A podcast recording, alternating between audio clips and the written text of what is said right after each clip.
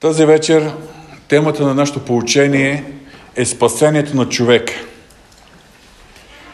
Това е поредната, четвърта от основните доктрини на нашата вяра, съгласно декларацията на вярата на Съюза на Евангелски 50 църкви в България. Учението за спасението на грешника е едно от основните учения на Свещеното писание. Учението за спасението на грешника това е основното послание, което Бог отправя към всеки човек и към цялото човечество. За съжаление обаче, различните християнски вероисповедания имат различно разбиране и различни практики относно тяхното вярване за спасението на човек. Преди да преминем към разглеждане на библейското учение, както ние, евангелски вярващи, го приемаме и разбираме, бих желал да ви запозная с някои вярвания на източно-православната църква, а след това и на католическата църква. Защото ние сме в една православна страна, ние сме мълцинство и много често сме обвинявани, че вярваме и приемаме неща, които не са в съответствие с правата вяра. Нека да ви споделя някои неща за това какви вярвания и практики имат в православната църква, които са свързани с тяхното учение за спасението. Това, което ще ви зачитам или ще ви споделя, съм го издирал изцяло от православни източници, а не критични материали. Тоест, от това, което православни богослови и свещеници са публикували относно тяхната вяра. Най-напред, основата на източно-православното учение, коя е тя? Цитирам, православното учение почива върху основата на свещеното писание, свещеното предание и решенията на Вселенски събори, като за такива се признават първите седем Вселенски събора – при тълкуването на чието постулати се взима предвид учението на така наречените отци на църквата и на учителите на църквата. Основен вероучителен документ е Никей от Цариградския символ на вярата, за който ние сме говорили и сме разглеждали. Според тяхното вярване, Божията благодат се дава на човеците от Светия Дух посредством таинствата, които за днешната православна църква са седем – Друг цитат. Православието счита, че както тялото без дух е мъртво, тъй и вярата без дела е мъртва. Затова за спасението на душата, освен вяра, са необходими и дела. Молитви, пости, добродетели и участие в светите таинства на църквата. Кои са таинствата на православната църква? В живота на православната църква таинствата имат изключително място и значение – те са църковни свещенодействия, духовно осезаеми средства за спасение. Забележете, таинствата са духовно осезаеми средства за спасение. В тях чрез видими знаци и действия се дава невидима Божия благодат, която очиства от греховете, освещава човешката природа и дава сили по пътя към вечния живот. В православието има седем таинства. Това са кръщение, миропомазание, евхаристие, покаяние, свещенство, брак и елиосвещение. Едни от таинствата става про за кръщение, миропомазание и свещенство, а свещенство се отнася само за те, които встъпват в свещеничко служение. Тези таинства, кръщение, миропомазание и свещенство, се извършват на човека само веднъж. Останалите четири могат да се извършват много пъти – и в скоби е пояснение, че бракът до два пъти и само при крайна снисходителност се позволява и трети брак. Тайнството кръщение, миропомазание, евхаристия и покаяние са необходими за всички членове на църквата. Невидимата страна е тайнственото възприемане на благодатните дарове на Светия Дух, които са различни за всяко таинство. И сега накратко тези таинства, чрез които православната църква учи, че вярващите приемат съответната мярка на благодат. Таинството кръщение. При кръщението човек се очиства от греховете и се ражда за нов духовен живот. Кръщението е таинство, при което вярващия чрез трикратно потапяне във вода и произнасяне името на Отца и Сина и Светия Дух, се очиства от първородния и от личните грехове, ако е възрастен. Възражда се за нов, праведен и свят живот в единение с Бог. С други думи, това, което православните вярващи вярват по отношение на таинството кръщение, ние вярваме, че се получава при новорождението, което е резултат на личното покаяние и спасителна вяра в Христос. А кръщението ние вярваме, че е вече за хора, които са спасени и е публична изповед за нашия нов живот в съюз, отъждествен с Христос. Продължавам е, пояснението върху православното разбиране за кръщението. Кръщението е единственото таинство, което се извършва над нехристияни и чрез което кръщаващия се става християнин. Нехристиянин, който чрез кръщението става християнин. Затова съм получавал такива молби от някои хора. Искам да му покръстиш. И съответно аз отказвам всякакви такива покръствания. То е казано образно врата за влизане в църквата и условие за участие в нейния духовно благодатен живот. Видимата страна на тайнство кръщение е трикратното потапяне във вода и произнасянето на сакралната кръщелна формула. Кръщава се Божия раб или рабиня в името на Отца Амин и Сина Амин и Светия Дух Амин. А невидимата страна на таинството кръщение е действието на Божията благодат над кръстение, благодата на Святия Дух го очиства от първия грях и от извършените лични грехове, ако кръщаващия се е възрастен, възражда го духовно и го освещава. След кръщението, второто таинство, което накратко ще гледаме, това е миропомазание. В православната църква миропомазанието е неразделно свързано с кръщението. Вече кръстеният във вода християнин се помазва с свето миро, кръстообразно по челото, очите, ноздрите, устата, гърдите, ръцете и нозете. По такъв начин цялото тяло на новия християнин се запечатва с мирото, осветено от епископ, като се изричат думите «Печатна дъра на Светия Дух». Чрез това таинство вярващият получава благодатните дарове на Святия Дух и укрепване и възрастяване в нов живот. Други думи, таинството миропомазание за православните вярващи е това, което ние вярваме, че получаваме при кръщението със Святия Дух. Таинството покаяние. Покаянието е таинство, чрез което вярващият християнин, след гласна и директна изповед на греховете си, съгласно изказана от изповедника прошка, получава благодатно опрощаване на греховете от самия Бог и се възвръща придобитите при, при кръщението чистота и невинност. Значи при кръщението е, човек се освобождава от първородния грях и се опрощават всички грех, лични грехове, ако е възрастен. Защото децето няма такива лични грехове. Но след това той пак се грешава. И прославната църква признава това. И затова е необходимо покаянието. Властта да се прощават или задържа греховете е благодатна, тайнствена. Апостолите получили тази власт от Иисус Христос и е предавани на своите приемници. Така тя се съхранява в църквата постоянно. Видимата страна на тайнството покаяние, която се възприема чрез слуха, включва устното изповядване на греховете на каящия се пред Бога, присъствието на изповедник и прощаването на греховете от изповедника, който върши това от името на Бога. Изповедника, това е свещенослужител, който е, приема е, покаянието и е, оповестява опрощаването на греховете. Невидимата страна на тайнството покаяние е в това, че посредством Божията благодат каещия се грешник бива освободен от греховете си от самия Господ Исус Христос. Че това той се примирява с Бога и му се дава надежда за спасение. Ярък пример в това отношение е разкаялият се грешник на кръста, на когото Христос прости греховете му и му отреди вечен живот в царството си. Няколко думи и за тайнството Евхаристия – или ние го наричаме Господна вечеря, по-известно е под, така, сред народа под термина причастие.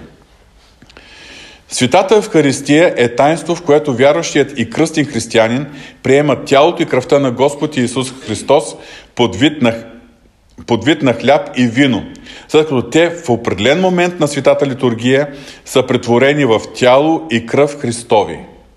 Тук православната църква вярва в доктрината, както тя наричат, за преосвещаването на светите дарове.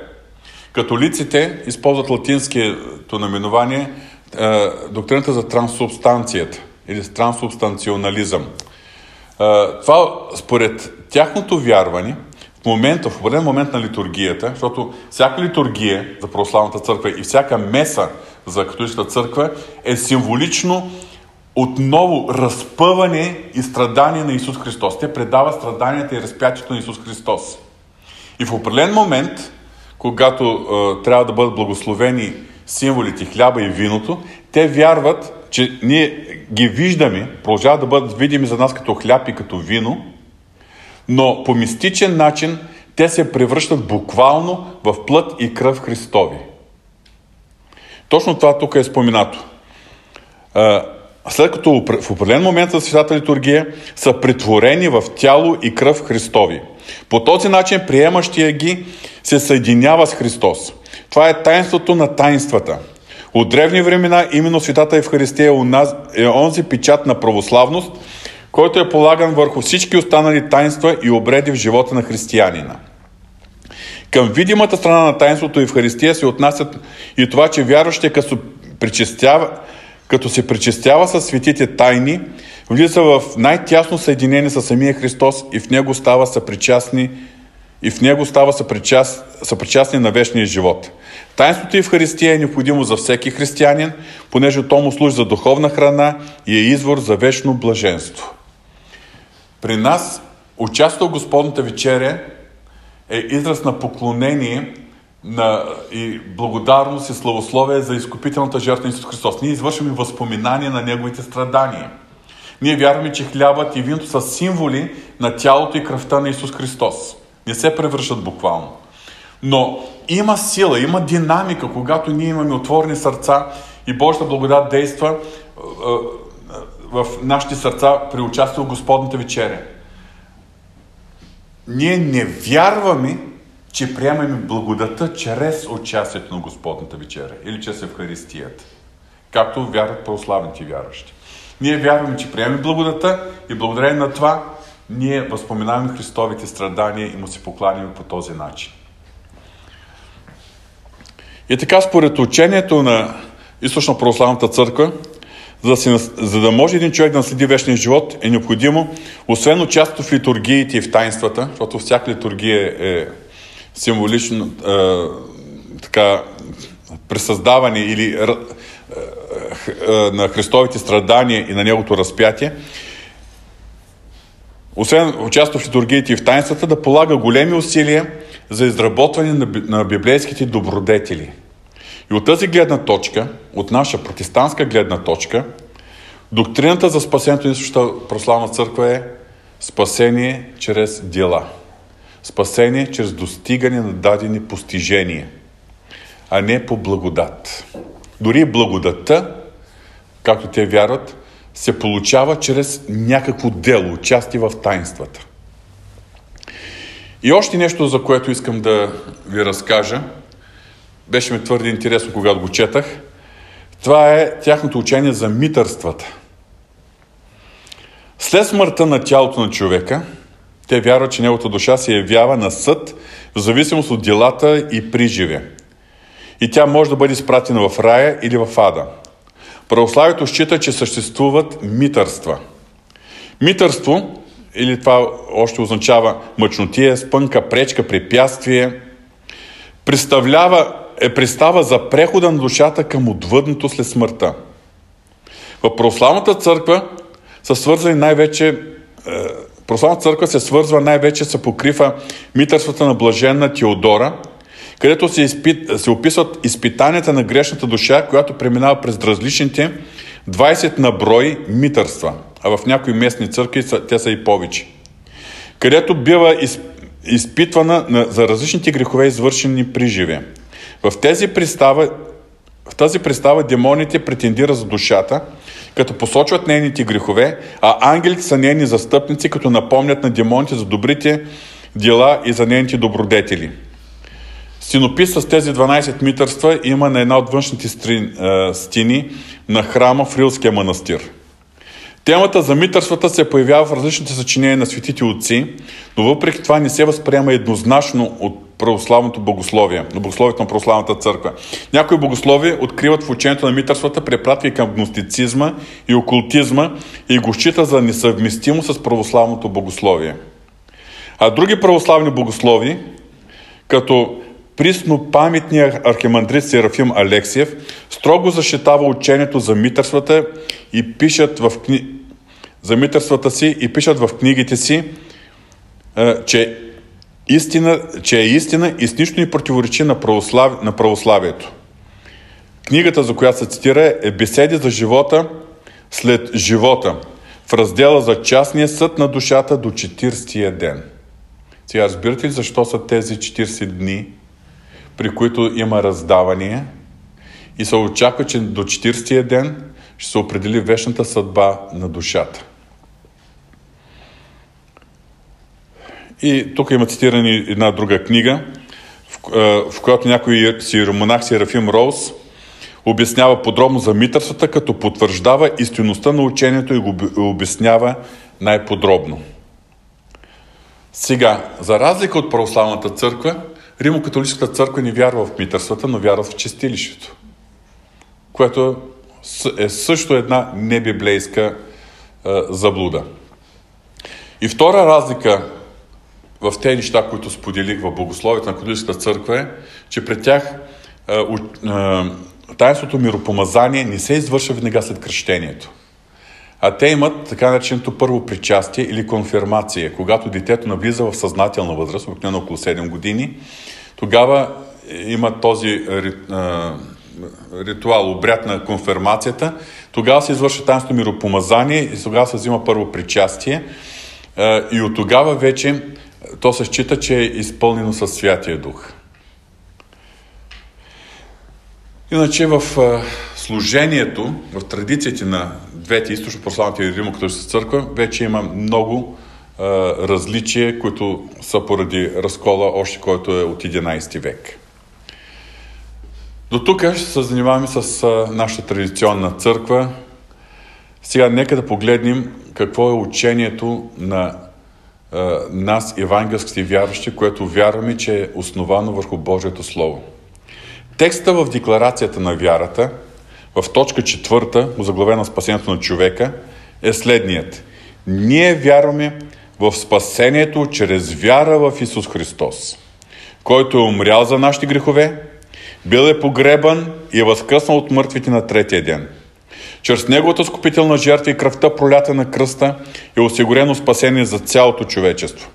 Новорождението е лична опитност – и представлява моментно и завършено действие на Святия Дух, при което покаялият се грешник бива спасен, оправдан и осиновен в семейството на Бога, като става ново създание в Исус Христос и наследник на вечния живот.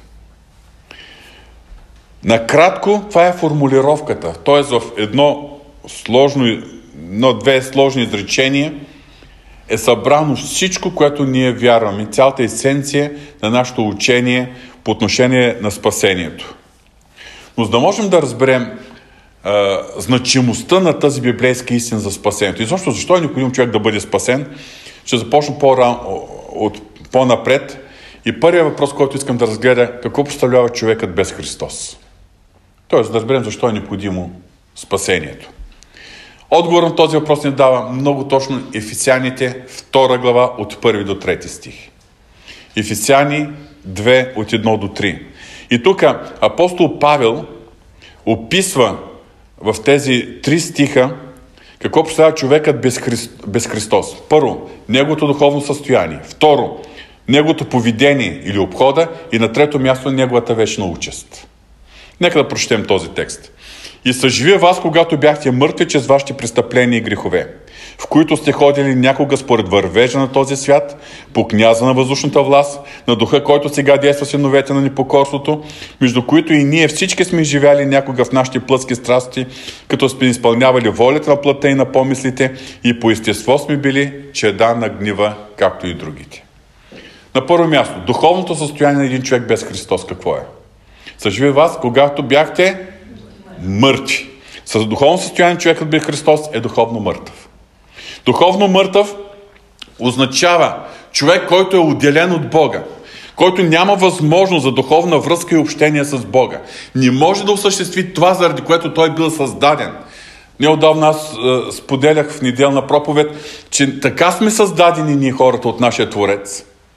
Че в нас има една празнина, която би могла да бъде изпълнена единствено и само от Него. Никой друг и нищо друго. Тази празнина остава незапълнена на човек, който все още не е познал Исус Христос.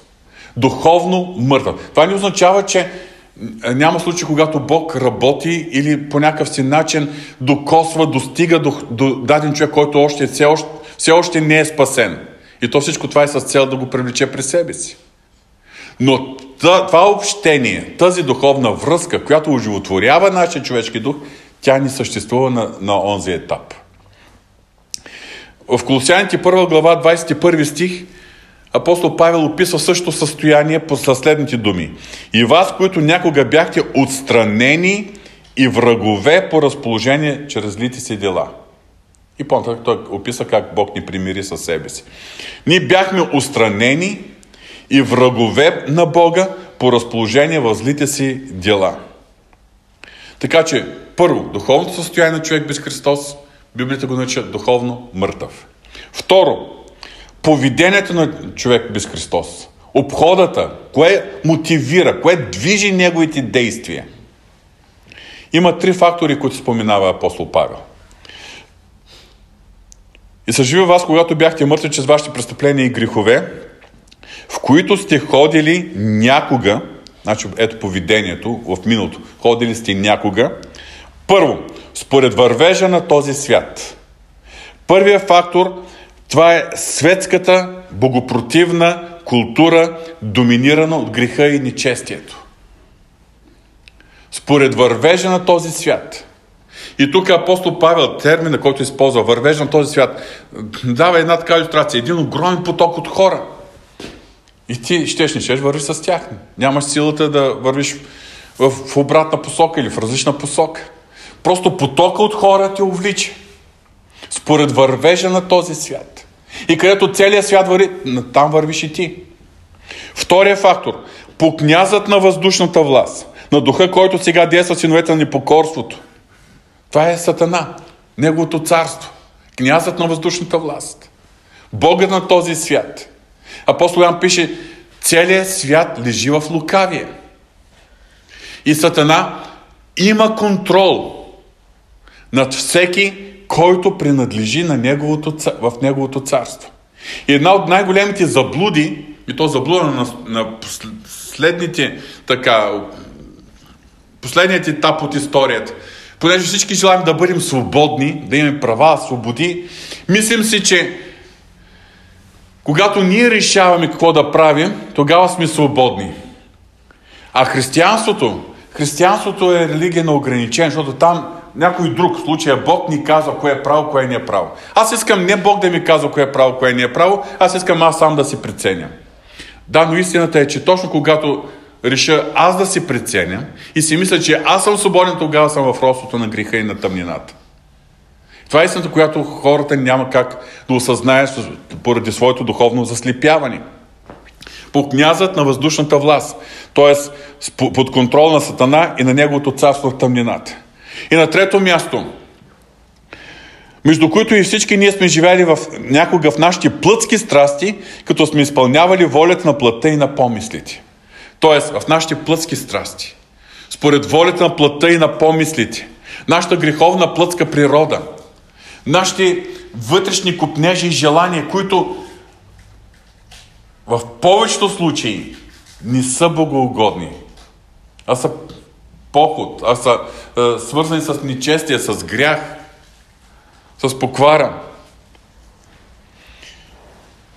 В първо послание на Йоанна ни виждам как Йоанн ни показва, че тези три фактора действат винаги заедно, свързани. Най-напред в 5 глава 19 стих четем целият свят лежи в лукавия. И това е абсолютна духовна реалност.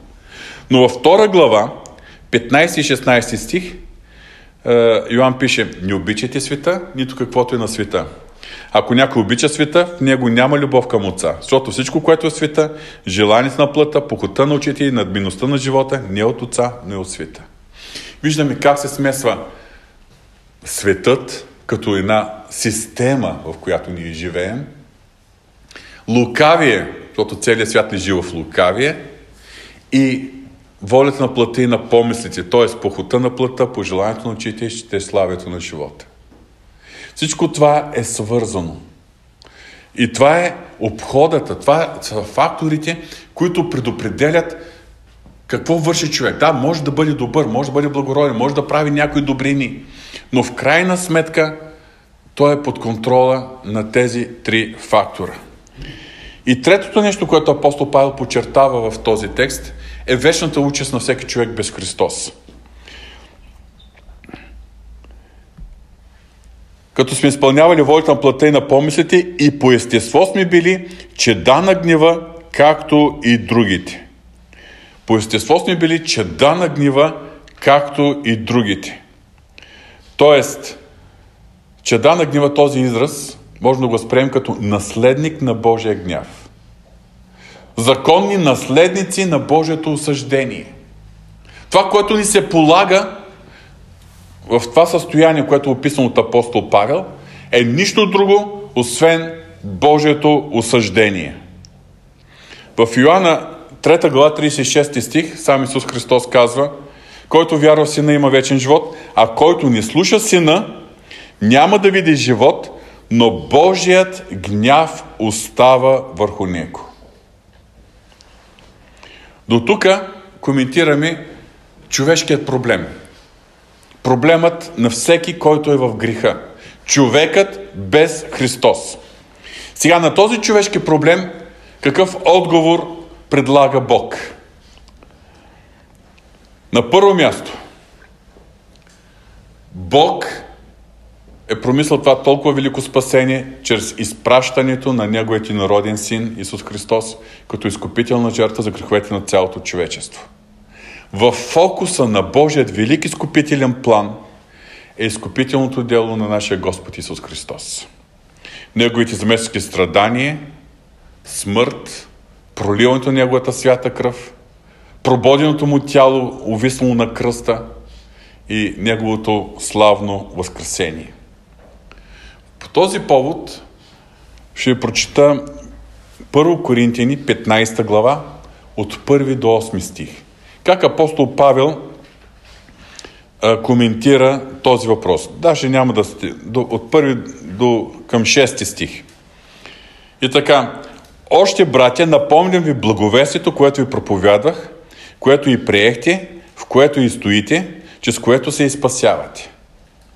Благовестието, което апостол Павел е проповядвал и чрез което се, спасявах, се спасявате. Ако го държите според както съм ви го благовестил, освен ако сте на празно повярвали.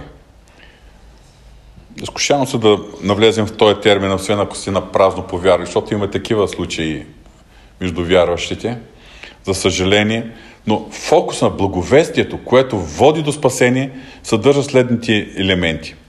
Защото първо ви предадох това, което приех, че Христос умря за греховете ни според писанията, че беше погребан, че беше възкресен на трети ден според писанията и че се яви на Кифа, после на 12-те, че след това се яви на повече от 120, от 500 братя наведнъж и така нататък. Тоест, спасителното благовестие се основава на следните четири обективни истини или обективни исторически факти, които има своето духовно значение. Първо, Исус Христос е умрял за греховете ни. Тоест, Неговата смесечка изкупителна смърт е, има стойност за нашето изкупление. Проливането на Неговата свята кръв, чрез която сам Христос е принесъл в небесното светилище, за придобие за нас вечно спасение – и така, неговите изкупителни страдания, смърт и проливането на неговата свята кръв. Това е първата истина. Втората, че Исус Христос е бил погребан. Какво значение има това погребение? Защото погребението и тридневният му престой в гроба са доказателство, че наистина той е умрял. Т.е. потвърждение на неговата физическа смърт. Защото още от времето на, на Исус Христос се разнася разни такива идеи, че той не е напълно умрял, ами примрял и като го сложили в коладния гроб, се освестил и излезал. Да, неговото погребение и тредневния престой в гроба са доказателство за неговата физическа смърт. Трето, Христос е възкръснал на третия ден. А чрез възкресението Бог Отец е потвърдил, че наистина Той е Негов син и е потвърдил, че приема Неговата изкупителна жертва. Той умря за прегрешенията ни и бе възкресен за оправданието ни. И след това Исус Христос се е явявал най-напред на Кифа, после и на другите, в продължение на 40 дни. Явленията на Исус Христос са потвърждение за Неговото възкресение. Защото толкова много свидетели, даже веднъж 500 души наведнъж са го видели като жив. И тези свидетели са свидетелствали и са разнасяли това благовестие след това. И това благовестие е достигнало до, до, до нас в днешно време. Така че Христовата смърт, потвърдена чрез погребението, и Христовото възкресение, потвърдено чрез явленията. Това е основата на благовестието. Това е основата на благовестието. Обаче, ако Христос е умрял, то Бог има нещо, което очаква е, фактически нещо, което предлага. Има някакво значение тази изкупителна жертва за нас и за всички човеци. Когато говорим за спасението, преминаваме пак и в Сяните 2 глава, прочетахме от 1 до 3 стих, сега продължавам с 4 и 5. Бог обаче, който е богат с милост, поради голямата любов, с която ни възлюби, даже когато бяхме мъртви чрез престъпленията си, ни съживи заедно с Христос. По благодат сте спасени. Това, което виждаме, е, че чрез купителното дело на Исус на Христос, Бог е извършил всичко, което е необходимо, за да бъде спасен отделният човек грешник, нещо повече, да бъдат спасени всички грешници на тази планета. Тоест всички хора. И понеже той е богат с милост, той извършва, е, богат с милост, поради голямата си любов, като изява на своята благодат, той извършва това спасение, което Павел нарича, даже когато бяхме мъртви чрез престъпленията си, ни съживи заедно с Христос. Божията справедливост е изискала греха да бъде наказан. Заплата на греха е смърт. отменим духовен закон. Божията любов апелира за спасението на всеки грешен човек, за да му се даде възможност да потърси и да намери спасение. Божията справедливост и Божията любов и милост. Тези две противоречиви качества в естеството на Бога влизат в конфликт. Справедливостта изиска наказание, любовта и милостта изискват шанс и възможност за спасение. И отговорът на този конфликт е жертва на Исус Христос. Кръста на Исус Христос. Проливането на Неговата свята кръв. И тогава апостол Павел описва точно този момент последният начин във 2 Коринтияни, 5 глава, 18 до 20 стих. 2 Коринтияни, 5 глава от 18 до 20. А всичко е от Бога, който ни примири с себе си, чрез Исус Христос и даде на нас да служим за примирение. Тоест, че Бог в Христос примири света със себе си, като ни вменяваше на човеци прегрешенията им и повери на нас посланието на примирението. И така от Христова страна сме посланници, като че Бог чрез нас умолява. Молим ви от Христова страна, примирете се с Бога. Съвсем накратко ще задълбочим, задълбочим малко в този текст. Първото, което виждаме. Бог вече е примирил света със себе си. Чрез Исус Христос. Чрез Неговата изкупителна заместническа жертва, чрез проливането на Неговата кръв, чрез пренасенето и в небесното светилище. И казва се, поради този причина Бог вече не вменява на човеците прегрешенията им. Бог не вменява на човеците прегрешенията им. Последният стих, 21 от същата глава. Четем, който за нас направи грешен, онзи, който не знаеше грях, застанем ние чрез него праведни пред Бога. Точно това заместничество. Исус Христос грешен, но не със своя личен грях, а с моя грях и нашите грехове. Бог направи грешен онзи, който не е знаел грях. Да застанем ние праведни пред Бога. Със собствена правда? Не, с Неговата правда. Той е натоварен с нашите грехове, ние обличани с Неговата правда.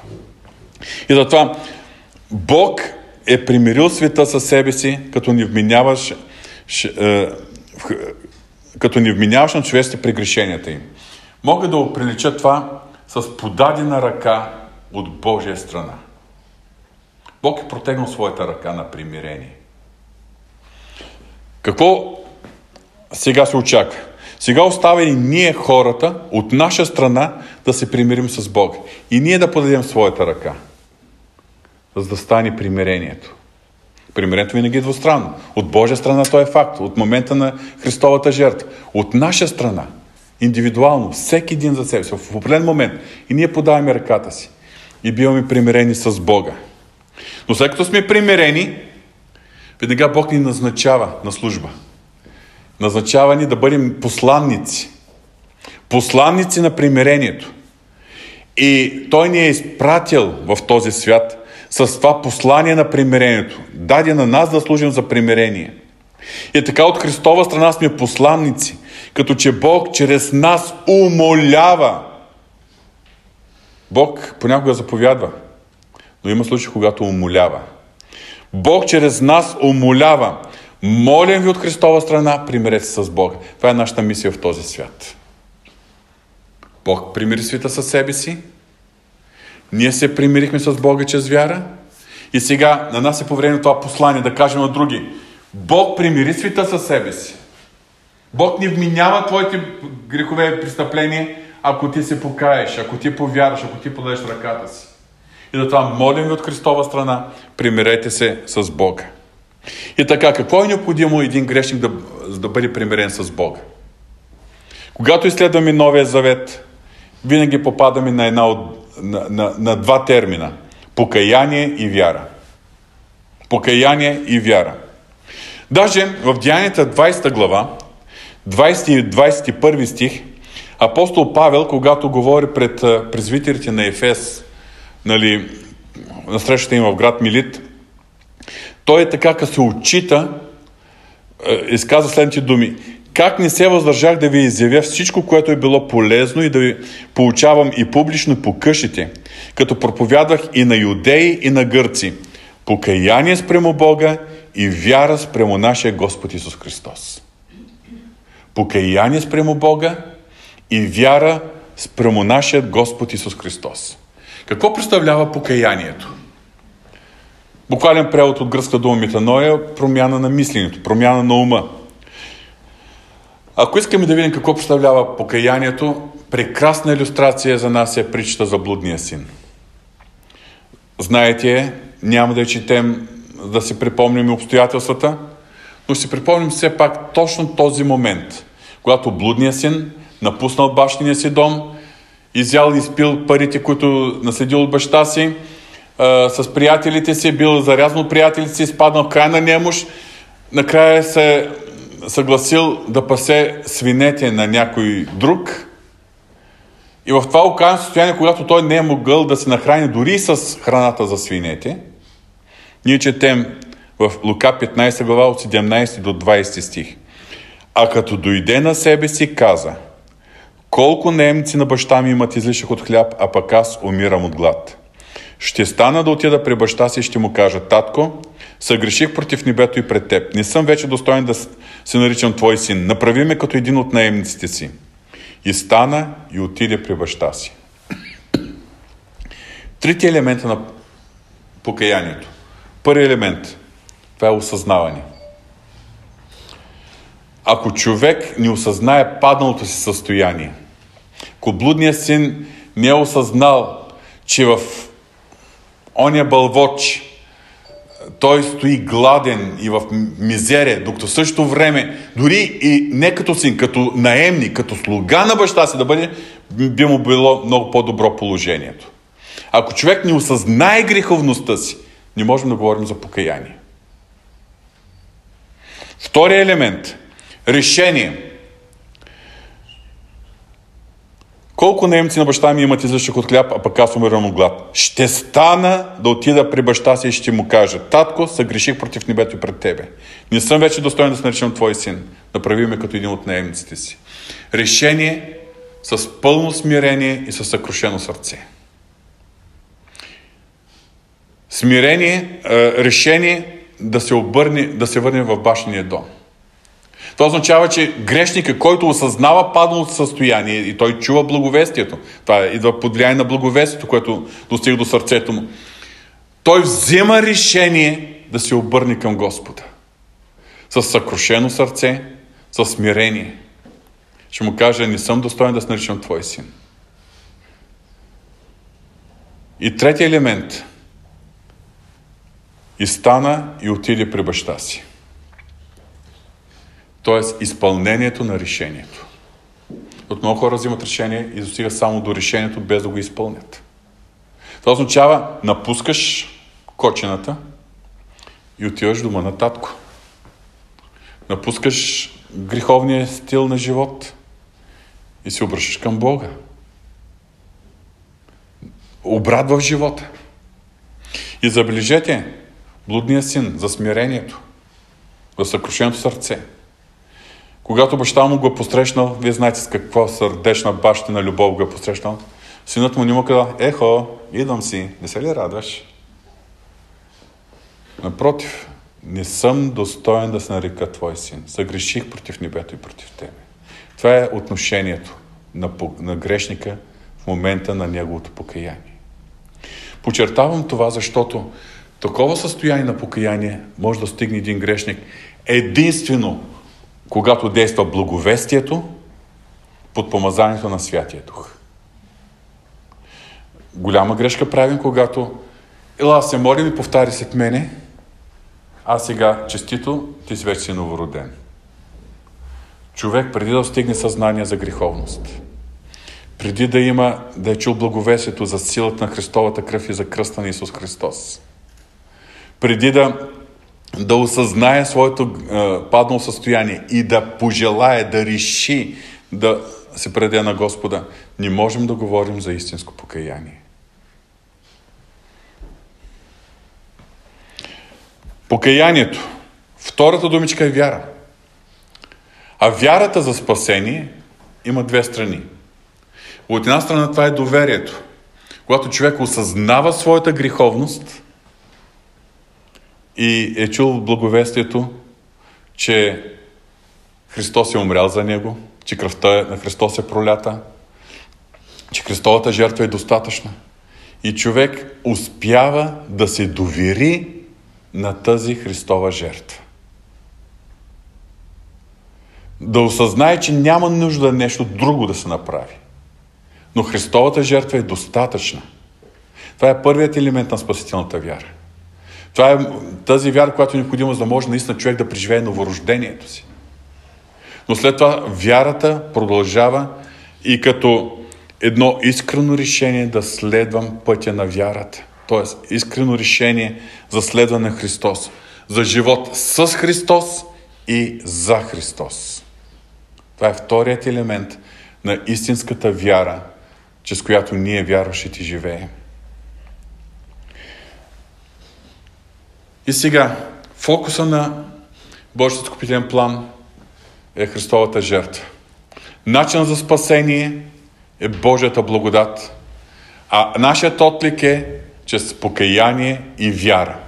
Какво става с човекът, който е бил без Христос, но в даден момент се е осъзнал, дошъл е на себе си, покаял се, повярвал и вече е вярваш в Исус Христос. Какво се е случило с него? Пак Ефесяните 2 глава. Този път от 4 до 10 стих. Бог обаче, който е богат с милост, поради голямата любов, с която ни възлюби, даже когато бяхме мъртви чрез престъпленията си, ни съживи заедно с Христос, по благодат сте спасени. И като ни възкреси заедно с Него, ни служи да седим с Него в небесни места в Христос Исус, за да показва пресидните векове, които ще дойдат, изобилното богатство на своята благодат чрез добрината си към нас в Христос Исус. Защото по благодат сте спасени, чрез вяра, и то не от самите вас, това е дар от Бога, не чрез дела, за да не се похвали никой, защото сме Негово творение, създадени в Христос Исус, за добри дела, в които Бог отнапред е наредил да ходим. На първо място, духовното състояние беше духовно мъртъв преди това. Сега имаме ново духовно състояние. Съживен или възкресен заедно с Христос. По-стария превод на нашата Библия съвъзкресен с Христос. Сега сме вече съвъзкресени с Него, отъждествени с Него. Това означава, че духовната връзка и общение с Бога са възстановени. Тази празнина в вътрешността на човека, която е била създадена от Бога за самия Бог, вече е запълнена. Божието присъствие в нас. Нашите грехове са простени. Ние сме облечени с Христовата правда. Ние имаме вече мир с Бога. Примирени сме с Него.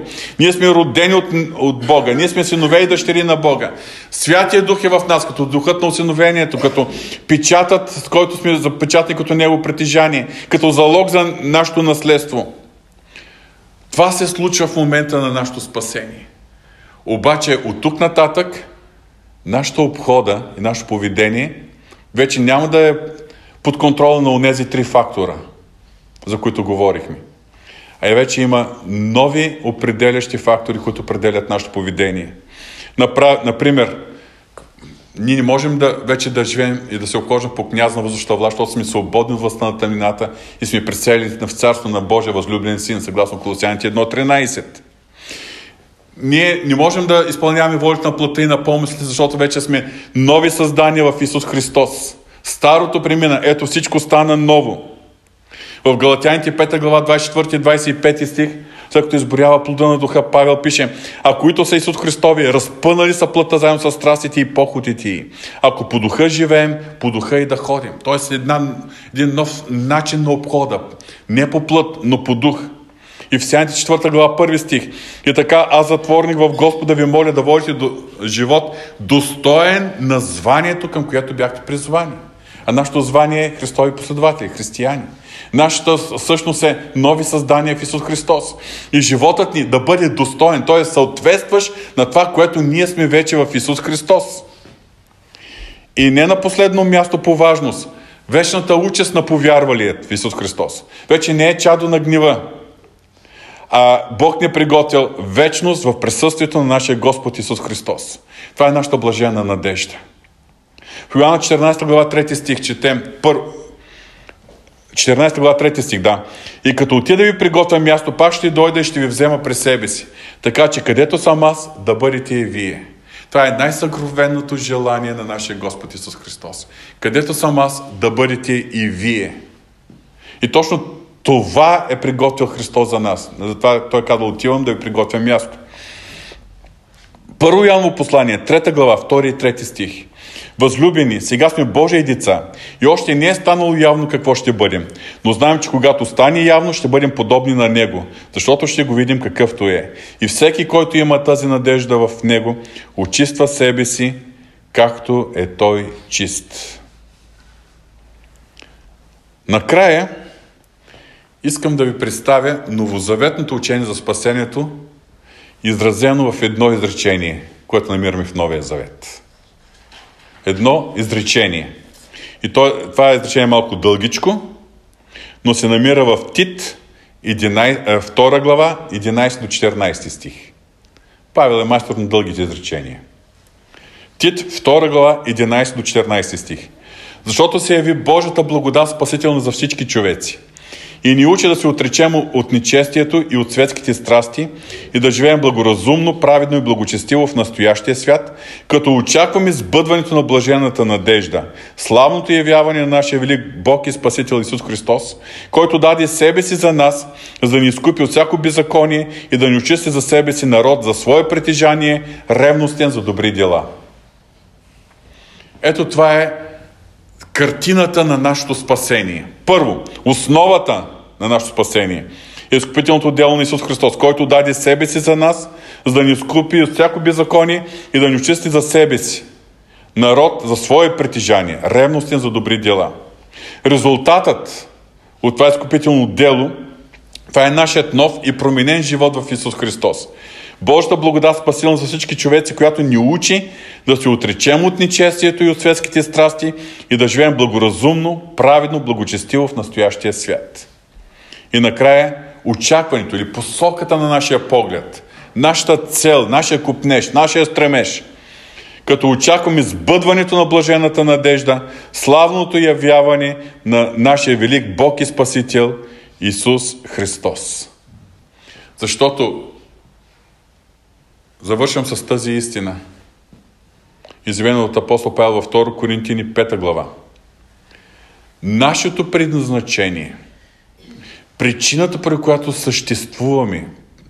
Бог ни е извикал съществуване. Причината, при която сме се родили на тази земя. е описана тук в първи, аз ще прескоча останалите и направо в пети стих. Защото знаем, че ако се разруши земният ни дом, телесното жилище, имаме от Бога здание на небесата, дом ни ръкотворен вече. Разбирам, че тук апостол Павел говори за развалянето на земният ни дом, т.е. тялото, говори за физическата смърт. Ако се развали земният ни дом, това тяло премине. Имаме от Бога дом ни ръкотворен, имаме здание на небесата, дом ни ръкотворен вечен. И в пети стих. А Бог е, който ни е направил точно за това и ни е дал духа в залог. Ние сме сътворени, ние съществуваме не заради този живот, а заради това, което предстои. Тук на земята е подготовката за истинското което Бог е приготвил за нас. Както плода в отробата на майката в продължение на 9 месеца се развива, за да се подготви да може да живее, да бъде способно да живее на този живот тук на земята, така тук нашия живот на земята, колкото години е, Библията казва 70, ако има сила 80, може да са по-малко, може да се стигне до 100 години. Колкото и години, Нашия живот тук на земята е подготовка за истинство. Там е истинското. За там ни подготвя Господ. И там е вече окончателното спасение. Защото когато говорим за спасението, нашия фокус обикновено е около опитността на новорождението. Но нека сега да ви представя е, спасението в пълният му мащаб. От векове до векове, за векове. На първо място, Нашето спасение е поради Божият велик изкупителен план, който е съставен още преди създаването на света. Бог ни е избрал преди създаването на света, за да бъдем святи и без недостатък пред Него в любов. Преди създаването на света. На съответното време, Галатяните 4.4 четем, когато се изпълни времето, Бог изпрати своя син.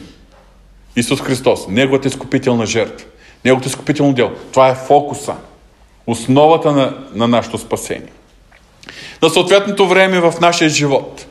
Господ ни е срещал. Ни е срещнал. И това е моментът на нашето обращение към Бога с покаяние и спасителна вяра. Но с това не се изчерпват нещата.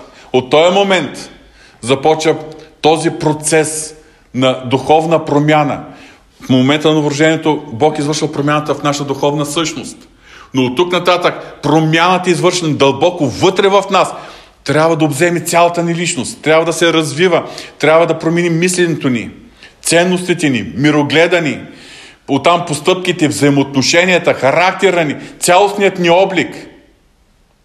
И това е процесът на освещението. Това е този процес, за който апостол Павел пише, че ние изработваме спасението си с страх и трепет.